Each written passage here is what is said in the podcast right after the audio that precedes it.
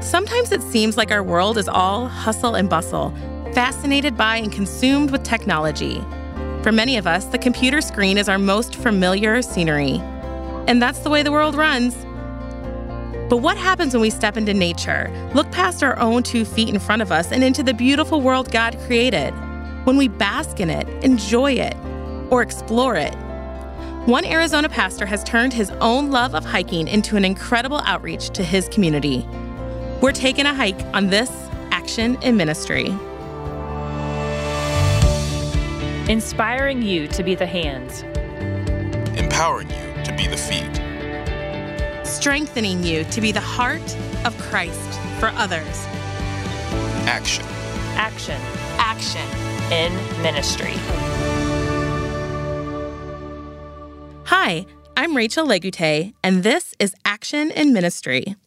The western part of the United States is known for its abundance of outdoor activities in the beautiful mountains, canyons, and rivers.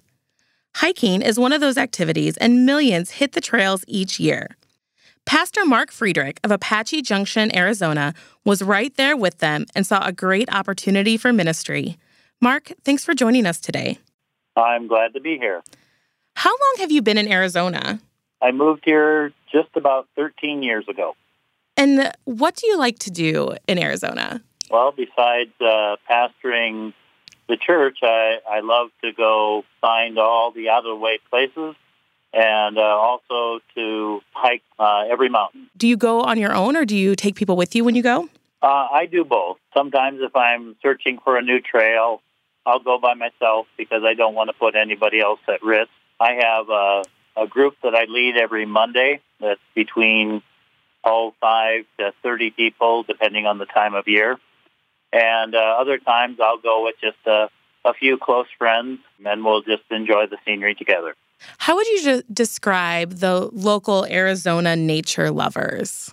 Well, many of them love to get out and to enjoy uh, the beauty of creation.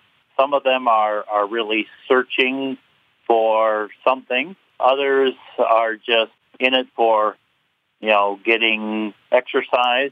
But a lot of them just don't uh, really have a, a God connection. They they just go out because they, they love to be out in the beauty that's there. What do you love about it so much? Well, I guess first and foremost, just the beauty of God's creation. It is uh, spectacular. It puts life in perspective. Right next to my church is the Superstition Mountain, and uh, it's 5,000 feet high. Once you get up to the top of it, yeah, you can see houses, but they're so small they just seem insignificant. You know, I call to mind the passage, "What is man that you're mindful of him?" I guess you already get a God perspective from that small mountain. Maybe you could share a little bit for um, for our listeners who maybe haven't hiked a mountain or they haven't been to Arizona, um, maybe you can describe a little bit about what that what the trails look like, what what you have to face when you're climbing a mountain. To begin with, going up Siphon Draw to the top of Flatiron, it's a a gradual incline that just keeps getting steeper and steeper. There's rocks sticking up, so you have to watch where your feet go. As you get higher up, you start climbing over rocks, so you're using your hands and your feet sometimes. Finally, as you near the very top, it's extremely steep. There, they call it a 10 foot wall that you have to climb up uh, and use hand and feet to, to get through the rocks. And then once you reach the top, you can see for 50 miles in any direction. It's just amazing. Well, it sounds like you have this love of nature and getting out there into the outdoors. What triggered your idea to make hiking more more than just about your own enjoyment and extend that into ministry? Well, I think it started first with just a few people from my church that wanted to go out and hike, so I would uh, invite them along to hike and and then one week I had a member of the church say, "Well, pastor, could I invite a friend of mine who's not a member of the church to come and hike?" And I said, absolutely. So our group continued to grow and we reached out into the community with friends bringing friends. And then along April, uh, most of my hiking companions left town. They had to go back up north. and uh, I still wanted to hike, so I I joined a, a couple meetup groups that were hiking groups in the valley, and uh, started to meet total strangers who had a, a love for hiking, and uh, we became friends. The Bible says, "Be prepared to give an answer of the hope that's in you," and uh, once they learned that I was a pastor, either they wouldn't hike with me anymore, or they had lots of questions. so um, I started to see that that God was allowing me to to reach people just by hiking with them and uh, talking to them, and that's kind of where I began to see that I needed to just continue this and continue to keep the group open to anybody that would would hike with me. Is the outreach intentional when you know that you're you're climbing with somebody? Um, do you do you think about the conversations that you're going to have with them before you have them, or does it just kind of come about?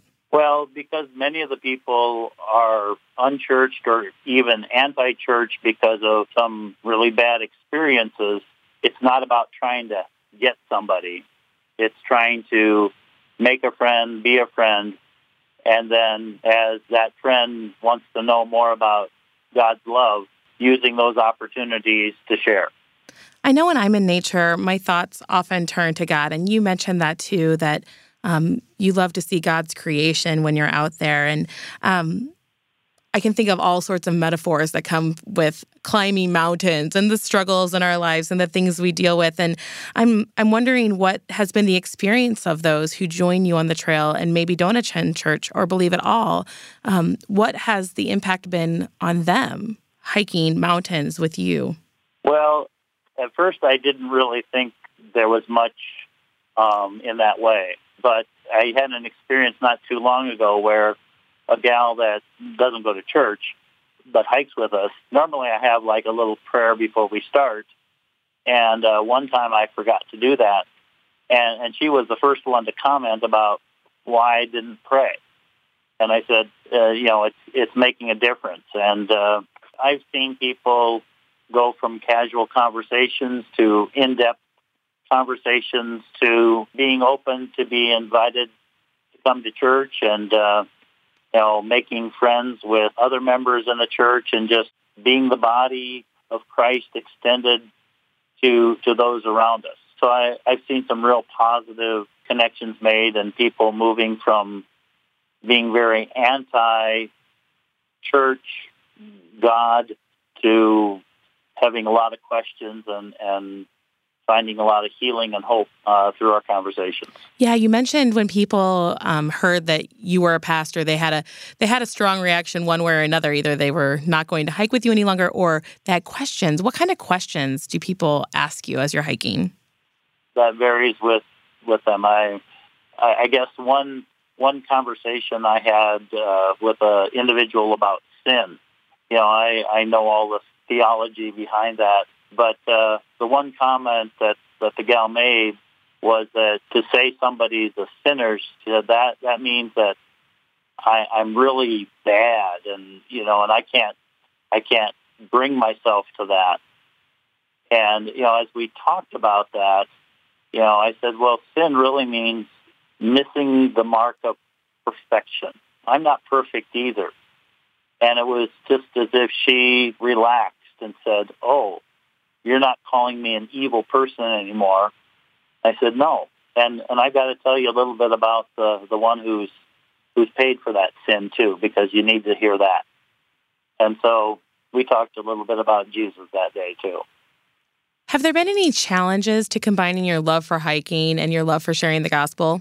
Yeah, you know, as much as I would like to to share my faith with others, they're not ready or not interested just just learning to to be much more like Jesus and be accepting and being willing to eat with the the tax collectors and sinners that that I is one of them and uh, my love for people has to be first and foremost rather than any other hidden agenda that that I might preconceive.